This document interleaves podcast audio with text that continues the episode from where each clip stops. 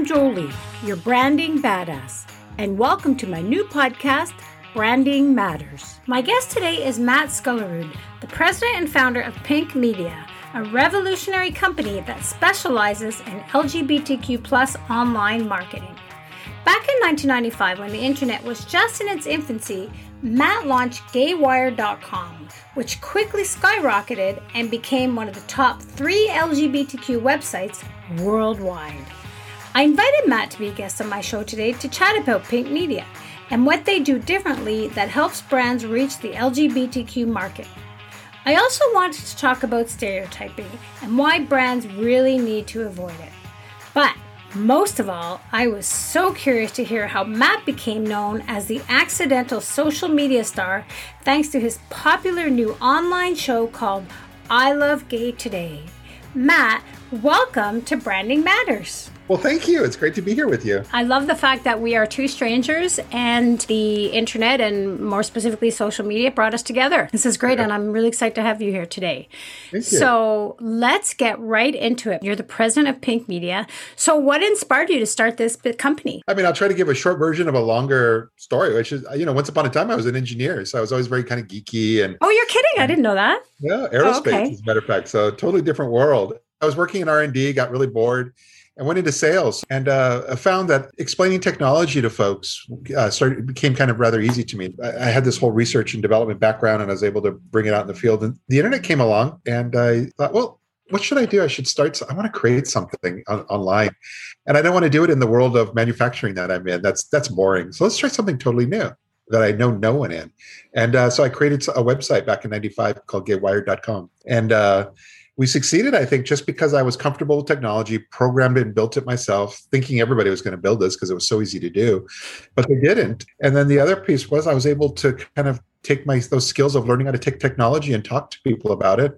And so I was talking to folks about the internet and how they can build a website and promote and advertise themselves. And we grew into one of the largest uh, LGBT websites back 90s and early 2000s. That's amazing. So what was Gay Wired? What was the sort Gay of Wired was kind of um it was those that those early days of a portal.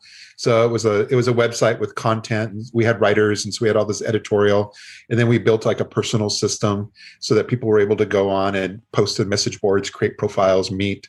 So it was one of those types of sites back in the day before social media. You know, we'd be able to keep people on a site like that for over an hour, just reading and messaging and meeting other people.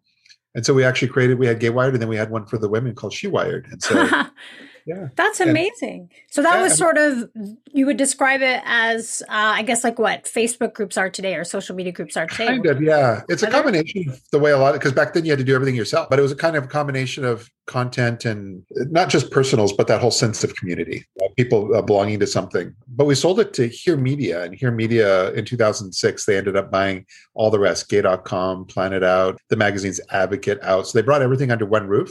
And so then I left and continued on, left the websites behind, but continued on doing what I enjoy, which is just helping companies figure out how to target and reach their the, the folks they're trying to advertise to online. And so we've been doing that ever since, and that's how Pink Media was born.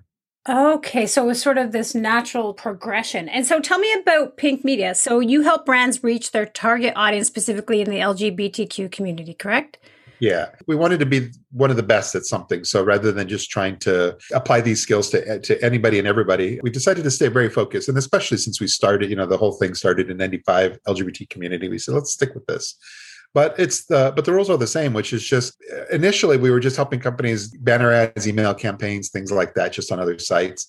But then social media started to come along and grow, and so we grew up with it and in today's world that's a big part of it which is now it's it's grown up to a point where it's all about this data. And and you know at the end of the day facebook knows a lot about us. And um and so that way the upside is is that we're able to actually get a, a client's message out to specifically not just an lgbt audience but maybe a, an lgbt traveler who has shown an interest in traveling to new york or palm springs. So you can really drill down it started with Facebook, but now it's kind of ubiquitous all throughout the internet and digital advertising with all this data and targeting. And so we just sort of grew up with it all and, and learned along the way. And so we help clients navigate all that.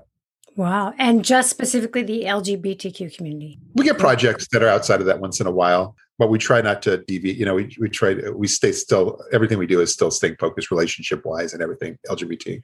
Yeah, awesome. That's amazing. So, when it comes to branding, what would you say is the biggest difference in the way your clients target the LGBTQ community versus the general population?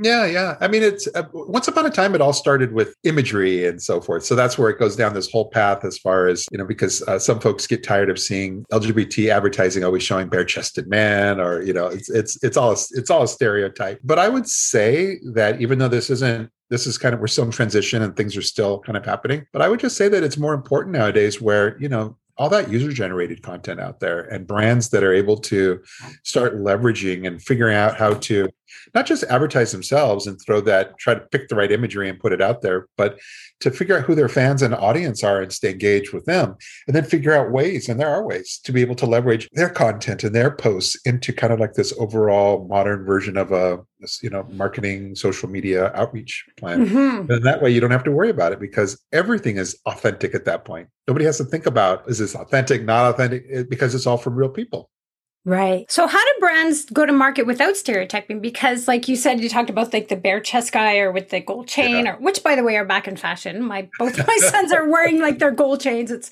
pretty funny. So how do they how do they not stereotype? Well, at first they uh, one of the early things to understand is just that we're not all the same. So mm-hmm. so one big part is that, you know, it's a anybody and everybody is part of the LGBTQI plus community. And so, are we all a little queer, really? I mean, come on, let's be honest. uh, right? And I think that's what the world is learning is that yeah. all these boxes that we that we, you know, even the thing, the idea of Generation X and Boomers, they're all boxes. And so I think over over time, people are realizing, especially with social media, how how widely varied and different. There's gay parents. There are gay men that will be single forever because they love living this lifestyle. That they run off to Puerto Vallarta and make new friends along the way, and they travel. And then there's others that are more just as traditional and boring as their heterosexual counterparts. And so it's just understanding all that and knowing that when you get into it, anyone and everyone is kind of represented in the LGBT community. And so then it goes back to who do you really want to reach? And so then that way, a lot of the stereotypes kind of wash away because then a lot of it is like if they're reaching gay parents, it's not that different from their straight parents that they're trying to reach as well. A lot of the same things fall into place. It's just that the imagery, you know, but the imagery wouldn't be bare chested men at that point. Then it's just two dads. And the more real they look, the better. Yeah. Well, you see a lot more of that now too. You see that on TV, you see that on social media, on marketing. I, I, think of like an IKEA ad when they show a montage of all different families. And I actually love that because they show all yeah. the different families and they see, you know, two men together, two women together. I mean, it's just, it's not, it's, it's almost a non issue, really, right? It's just part of it. So, Talk to me about when a client comes to you, what are their challenges and how do you help guide them to their target market? Yeah. But usually, like why would somebody come to you? It, it, it, all has been an evolution. You know, once upon a time, we used to work directly with ad agencies because agencies they would have to deal with website owners and so forth one on one. So we kind of helped in navigate all that. But technology has grown up to a point where these companies use technology in order to be able. It's called programmatic advertising, or even just targeting on Facebook and other social media. So a lot of companies have figured out that they can bring a um, through an agency they can do a lot of this in house. So what that means is that what we need to do is be able to work more direct with the client as opposed to an agency. So if a client comes to us, they'll usually say, Hey, I've got this story to tell, or I've got this message I want to get out. And but from a bigger picture point of view, a lot of times they'll start out very broad because they don't really know the opportunities that are there. So they'll just say, I want to reach gay people. And we say, well, we can reach LGBT. There's a lot of variants. And uh, a lot of times they don't even know that they can reach specifically travelers. So the more that they're educated, a big part of our job is just to educate them about the opportunities that are there for them, that they could, that they could really reach folks that are interested in sports or people, uh, an LGBT audience that's interested in museums and all the different, all the different aspects of life. And then the more that they understand that and that, that they can target or they can reach those folks, that's where all of a sudden things become fun because then it's just like now what do we we roll up our sleeves and figure out how to reach them. And is that where you would work with the ad agencies to come up with creative for that? Usually at that point hopefully bypassing an agency. So oh, okay. uh, the only the only time it comes in is if an agency will sometimes have created the ad banner units or the graphics or the, or the messaging then we'll work with them. But in general a lot of times the client already has that and then we're able to just to work direct and, and bypass an agency for that. Okay so then you guys do the creative as well? We'll work with partners that if they need the creative it's it's very rare that we're actually ever asked uh, to develop creative. Nine times out of ten, the clients already have that in place, whether they worked with a, a larger agency overall or just a creative agency. A lot of companies do so much in house now, including a lot of uh, ad buys. All that stuff with mm-hmm. the world of programmatic, where they can sit in front of a computer and place banner ads on a variety of different websites and, and merge data into that you know that used to be the world of just agencies only would be able to handle something like that. But now you're finding that more and more companies it started with like the procter and gambles of the world but now more and more companies smaller are, and agile are able to easily have access to that and it's very understandable. So then what they'll do is they'll they'll place their their banner ads and their social media campaigns on facebook and they'll do all that through kind of a single interface. Things have really evolved over the last few years and so we just try to find our place in being able to help just the right client that does need assistance in uh, in that in navigating some of that Hmm. And I bet technology has a big role in that too, right? Has really a big difference in that.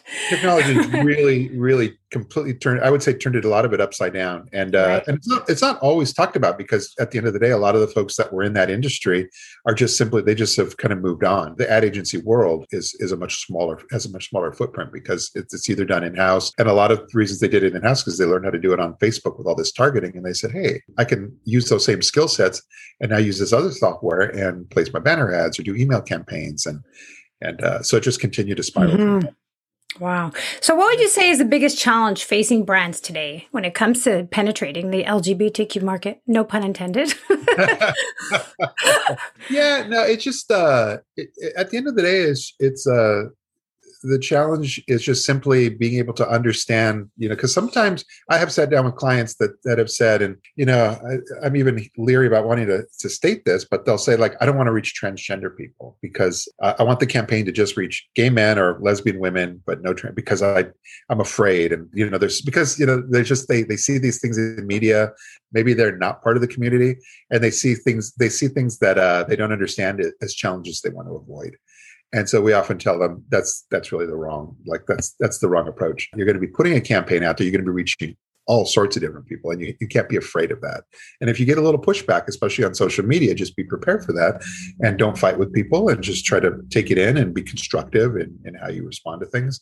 But it is always interesting uh, in today's day and age when they when some marketers see things out there that, that they're not quite as comfortable with they, they they'd like to think they're more in control and that they could kind of set up little walls and and make it so that their campaign is only viewed by a certain type of person. And even though you can do all this targeting, at the end of the day, the idea of being able to differentiate between you know gay men and transgender on uh, using technology is almost non-existent. And I would think, especially today with my son, I've been very educated on terminology and whatnot. Yeah. And, you know, yeah. between gay, lesbian, pansexual, transgender, I mean, there's just so many that how would you be able to just compartmentalize and say, well, we just want, you know, the gay man, but not, you know, the trans or the pansexual and right? And you can. And that's the, I guess to, to, further elaborate on that point, there is no targeting that's available. Right. On, whether in a lot of countries, it's just not even legal. Uh, it's in Europe and so forth. But even in the US, it's just, it's not done. So you can't actually say, oh, I want to read reach a pansexual person. I want to reach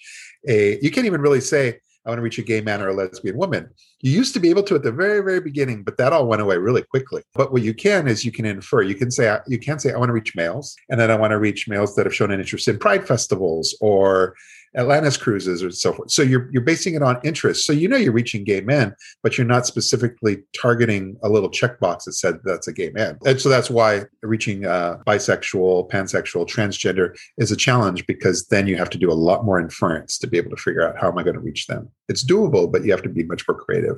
Oh, I bet. And is there an assumption that because you're gay, you follow a certain set of values? yes. I mean, I mean, I mean, we're all learning that, uh, you know, the LGBT community is learning that uh, we're not all liberal. We, they don't, right? I know. But we like to believe that we all do, and so it's it's it's kind of a slap in the face for someone, especially on Twitter, and they find out that there's they're learning through surveys that it, you know upwards of maybe like thirty percent of our community in the U.S uh, are Trump supporters, or at least, or at least it's, it's to some degree.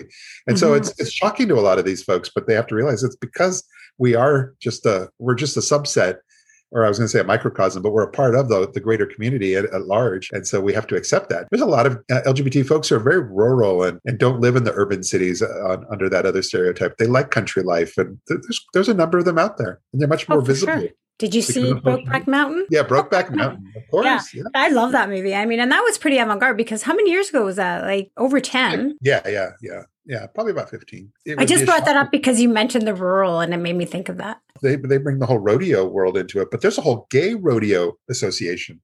They, they have gay rodeos all over the country that are yeah. just gay men on the backs of these horses, you know, and uh, the rest of us are looking, well, how do they do that? It's great. I love it. Well, you know, I, I mention it all the time being a mom of a child who's in the LGBTQ community. I, I love that he's growing up in the time that he is because he is very open and all his peers are very open and accepting. I think it'd be a different world 10, 20, I don't know, even five years ago. Have you noticed there's been a big change? I mean, if I may ask you when you came out and what that was like and what challenges you faced? Yeah. I mean, I think it's really different. And I mean, I grew up in, in LA in the city. So people always assume, oh, it's so much easier and big city versus small town. I don't mm-hmm. think it mm-hmm. was.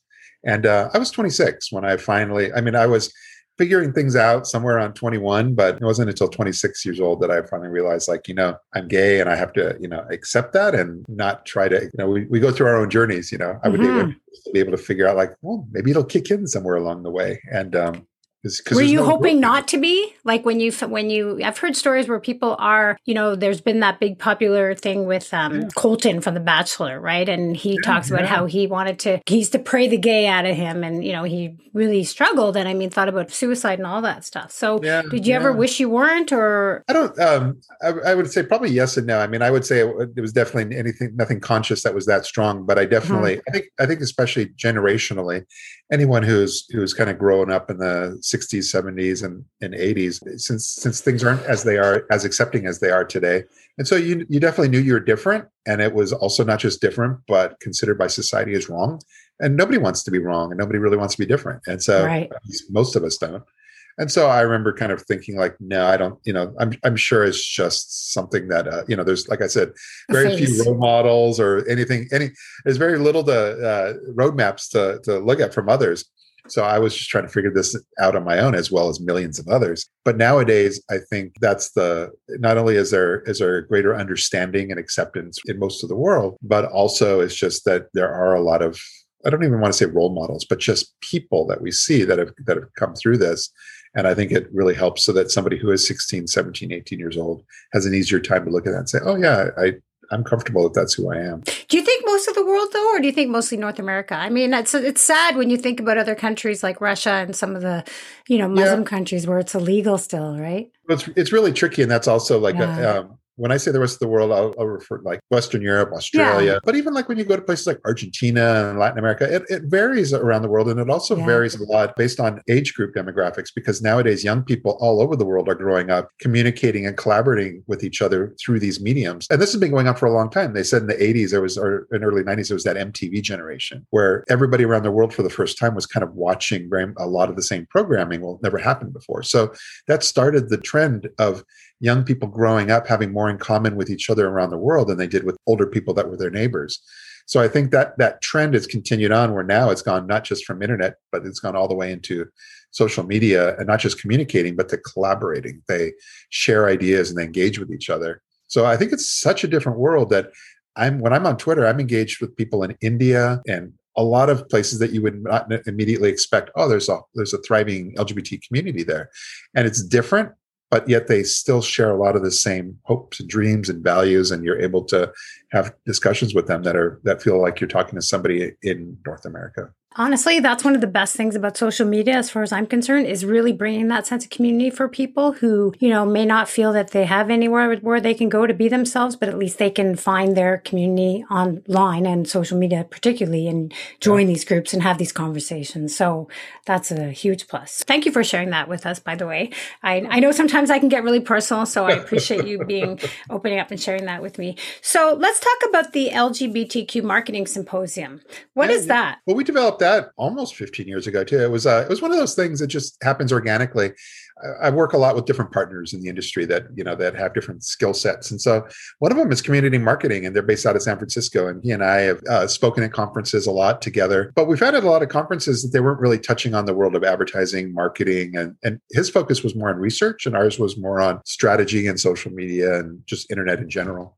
So we ended up uh, collaborating to, to put something together that didn't exist. A conference in New York that was just dedicated to bringing different speakers in that could talk about event marketing and print and digital and all the things that were going on. And so it just continued to grow. We actually grew it from a day into a whole week's worth of programming as long as we always bring up the right speakers and you know and mix it up in terms of having folks talk about influencer marketing nowadays and what's going on with TikTok and podcasting and so forth there's always there's always a strong interest from folks to be able to uh, attend and learn and meet people that can help explain these things to them. Wow, yeah. that's great.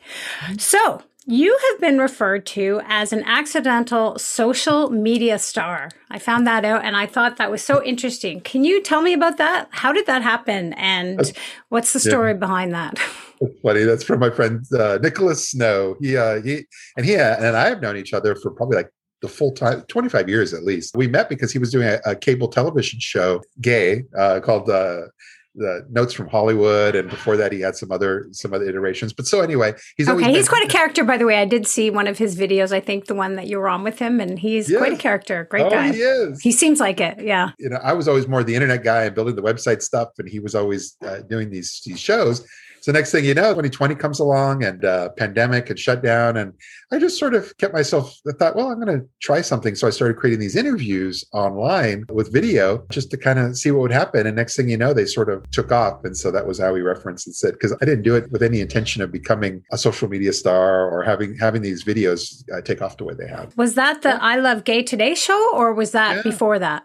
No, I love Gay Today. We just uh okay, let's talk about that. I love the name. Thanks. And it all it, it, made sense for us because we had this very strong network. It's almost a half a million users or followers on Twitter. And it's the I Love Gay network. So we have like I Love Gay NYC. We have one for Calgary and Edmonton. We have these different Twitter profiles that are I Love Gay brand that are dedicated to regions around the world and also themes like theater and sports. And so they're all designed to stay very true to their niche. We only follow people that are in those regions. We post some content, but mostly we engage with others and share their stuff. And so this whole thing has grown, but it's only on Twitter. So when the pandemic had shut down and everything's just sort of ground to a halt work wise, we thought, well, let's just kind of keep ourselves busy. So I created this video podcast show to just sort of talk to folks that I know and just see how they're doing during the pandemic and are they adapting. And we branded it I Love Gay and we distributed the shows through this Twitter network. It just cre- it has a life of its own. So now we are doing a sh- uh, one or two shows a day, five days a week. Oh wow! We got, we got like we just put went up this morning, and it was uh, the publicists that were working on a Wells Fargo project. They, there's this whole Wells Fargo thing with these LGBT artists, and they wanted to launch today with us for Pride Month, and so we've really grown up where now we've got more and more corporate, not just sponsorship, but organizations that are really eager to be able to have me interview them in order to be able to kind of help share their story with our audience on Twitter and we also share on Facebook and LinkedIn, and it does quite well. That's amazing. So, what's the premise behind it? Is there a certain theme other than the LGBTQ community, or is what's yeah, the theme? We're, we're like a variety show because I'll I'll interview people that are in the travel world, mu- music world, and and the and the, the crazy thing is I'm just responding because a lot of them just come to me and say, you know, I want to be on your show. So they want to be on the show, and uh, but it makes sense from our perspective because we do have this whole I Love Gay Network that does speak to so many different parts of the world and all the different themes out there. So for us, it all fits. I think that's make that's making more and more sense to folks that when they see this, the overall underlying theme is that, number one, everybody's is part of the LGBT community, but also we always add a little bit of a layer of business to it. So there's always kind of a there's always a business angle in some way, shape, or form because we're trying to help folks either with their business of marketing and advertising, mm-hmm. but also there's a lot of things that they could share that others will learn from. We interviewed somebody just right before this show, and their whole world is about pride and and uh, working with companies to be able to develop out pride. So a whole strategy just based around pride. But when the way that we did the interview is such that others could learn from that and figure out how they would want to navigate the business world of pride as well. And that's a little vague, but if people start watching the videos, I think they would start to see that would be a kind of a common thread. Well, I think that's great because it's entertaining, but you're also adding value and you're helping people. That that's sort of been my goal with this podcast as well, is because I want it to be fun at the end of the day and have people like yourself on who are interesting, but also if people can learn a little bit. So I think that's great. And it's video, right? All awesome. video. And where can people find that? Well, actually, it's easy. It's I love gay dot today.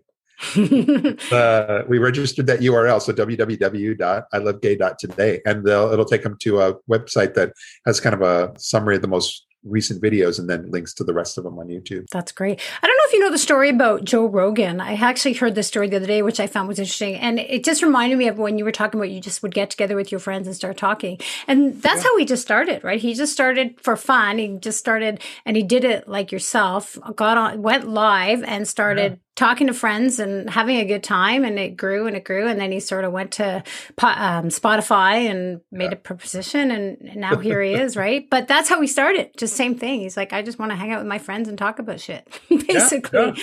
right? Because everybody's got a story to tell in that sense and and it's kind of fun to bring that story to light and that's kind of that's sort of what i you know i'm tasked with in that sense. But I, i've learned that other people have enjoyed meeting and learning about these folks that i'm interviewing through my eyes. So that's kind of what i bring to the table is i'm able to kind of just be that conduit so that they could have a chance to learn more about somebody else that they often find fascinating. And so, yeah, there's a whole there's a whole new world there.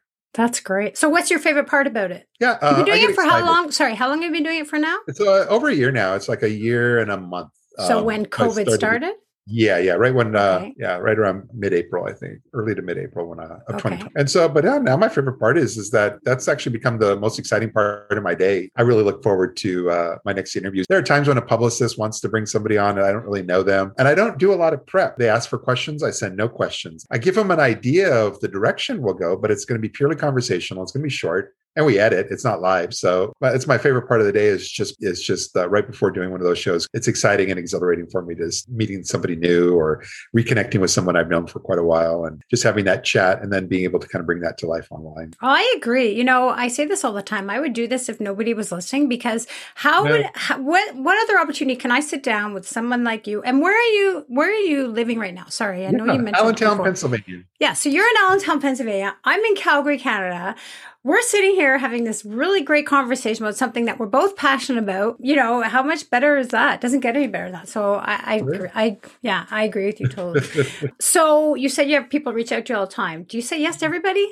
No, no. no. I, listen, I would say, but, uh, if you ask somebody else, they would say yes. I do say yes to everyone. Uh, Who you say yes, or someone said that about you? uh, my business partner would tell oh, you. Okay. And my husband, he would also say like, I, he, they both tell me I don't know how to say no. And, uh, but there, but there are times when things are just too far out there, and uh, and and so forth. And I'm just kind of like, I, I try to make an make an excuse. I don't just tell them no.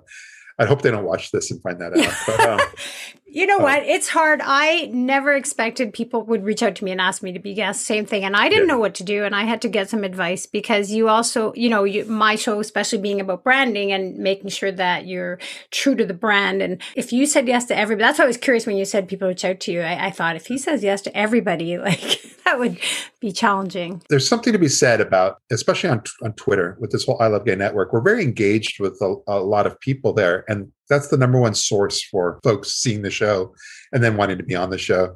So the upside is is that in that case, we're already well aligned, meaning that we're speaking the same language, we're engaged with each other. That's how we work with influencers so much too. And so sometimes some of those influencers we have had on the show. So these influencers, they're not just on Instagram.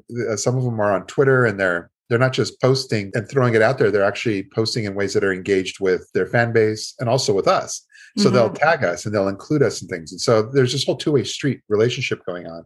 So then it becomes a very natural progression for them to say, "Oh, you know, you know, I'm going to do such and such, and would you like, to, you know, can I be on your show?" Right. It's a lot easier. everything is aligned at that point. So we're very fortunate uh, that we're able to have so many now that we're engaged with that way. That that makes our life a lot easier. That's wonderful. And you're on Instagram as well, too. You said right. I am, but uh, we're not. I'm not. We're not, not big fans of Instagram. Uh, we no. we spend money on it. Why? Why we'll, aren't you we'll a fan of Instagram? Because like we'll spend money on we'll, we'll, we'll do ad campaigns targeting Facebook, uh, porting that over into Instagram. So then on the Instagram feed, our clients will be able to have that book now or you know learn more and they'll have a link because it's a paid sponsorship thing. But otherwise we've just uh, we find that instagram it's tricky because if you just try to do things organically and you're just posting photos of stuff number one there's really no link so you can cheat and try to put the link in your profile. And you know and you see a lot of media companies will actually put a lot of text into their thing because they're trying to cram like a round round hole square peg. They're trying to force things in. But at the end of the day, the biggest problem we believe is that Facebook is very successful. Facebook on a personal page because it's a two-way street. You, you can only, you, but you can only be connected to five thousand people. But there are people you have accepted in, so it's friends, family, professional colleagues. So it's kind of a it, you're engaged by default. And the same thing actually happens pretty well with LinkedIn, though not everybody realizes that. And that you can grow up to 30,000. So you can have a really serious two way relationship. But on Instagram, you can only follow 7,500. So 7,500 is your cap, which seems fine, except that if you're going to be successful, you need 100,000 followers. So you have to ask yourself, how do I get 100,000 followers if I can only follow 7,500? Because usually people, you, they're your friends or whatever, and you post and they follow you back. So you have to be a celebrity style. You have to be more interesting than they are in order to be able to have people follow you. So we all have to be a, a, mini Kardashian. And that by default defines it as a limitation. There's a limitation to that. And that's why everyone's decided they want to be a Instagram millionaire. They want to they want to get a million followers and they want to have brands chasing all over them to be able to to share with those followers. So there's just this whole industry that everyone's been jumping over themselves to try to get into. So there's a lot of noise, hard to stand out.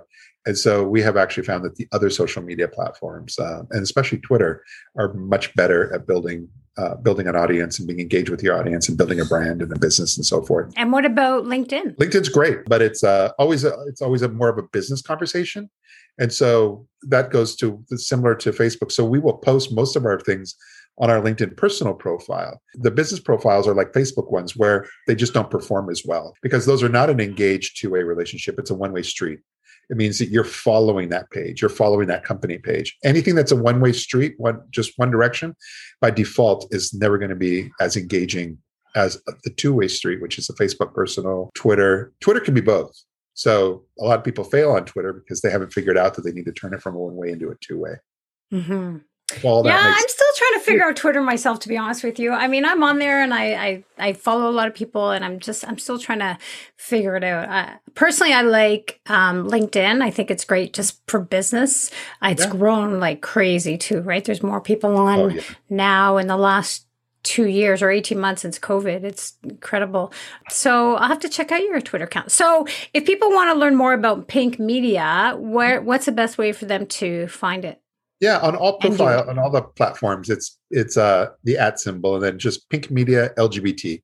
So that's the profile across the board, and the website's pinkmedia.lgbt. So how come no Q? Because because with the dot, it started all with the dot LGBT. So dot LGBT, there is no dot LGBTQ, and okay. so and all it's all been an evolution. Uh, there's a dot gay and a dot LGBT. So we decided to kind of for uniformity, we wanted everything to to match the website uh, URL.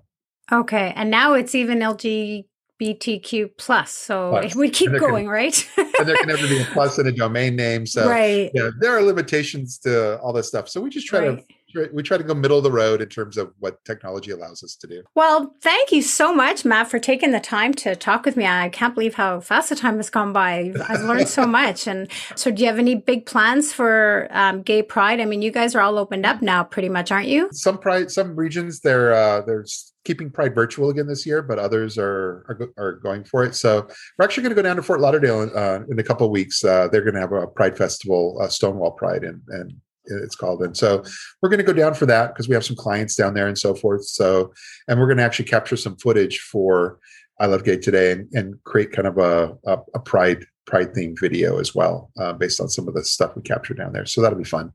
Wonderful. Well, I look forward to following you. You know what's interesting is that, and I don't know why this is, but Gay Pride in all over the world is June, and in Canada, and I think I don't know if it's maybe just Calgary, it's September. Yeah, I think I think part of that is TD Bank. oh, you do? yeah. Are you joking? You're I'm joking. Half, half, joking. You know, TD I thought Bank, it was because of the weather. Yeah, yeah, it's probably a combination of things. But you know, number one, there are a lot of prides. Like you'll have Phoenix Pride in April, then you'll have Palm Springs Pride in November. So you'll have you'll have a lot of pride festivals. Uh, San Diego Pride's in July. June is the core of when a lot of them are in. But yeah, the reason I said TD Bank is because what's interesting is that TD Bank sponsors almost all of Pride all throughout Canada, and the the folks, the team, the LGBT team at TD Bank, they are really good at going from one Pride to the next to the next to the next. They they follow along and they're they have events themselves themselves. They're physically there, and so they need the pride festivals to be spread out or otherwise that, that whole formula won't work. So i've often joked with them that i think and they've kind of winked at me and said you know there is some truth to that that pride is kind of spaced out for the sponsors like td to, in order to be able to be more a part of all that and present. Oh Okay, I did not know that. That's mm-hmm. excellent. Okay, one more thing before we go. I yes. have one more question for you. So, speaking of pride, I just thought of this. So, can you share where why pride started because I think it's an interesting story. It started as a protest and you're seeing that more and more that theme that that concept is being thrown out there much more on social media where people are saying they want to they want us to all to be reminded that it did, it's not a it wasn't a, a festival and a big party it was a protest starting with Stonewall and then from Stonewall in 69 starting really in New York with these uh, these protests that turned into a parade. And so it's been an evolution over the years. And so, you know, I think it's great that there's so much positivity and pride and that so many organizations want to be a part of that.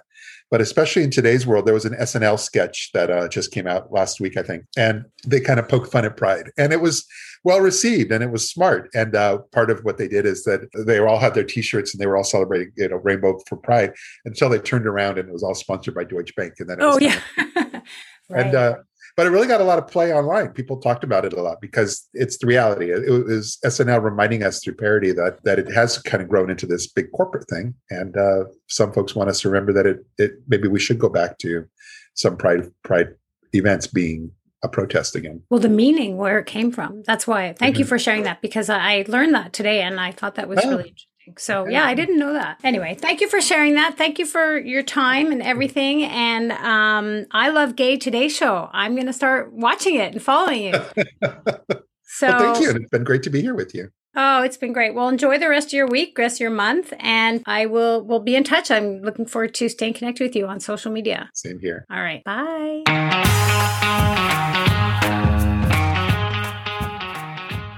And there you have it. I really hope you enjoyed the conversation and maybe learned a few things to help you with your branding. But most of all, I really hope you had some fun. This show is a work in progress, so please make sure to rate and review on whatever platform you listen to. And if you want to learn more about the Branding Badass, that's me, you can find me on social media under, you know it, Branding Badass. Thanks again, and until next time, Here's to all you badasses out there.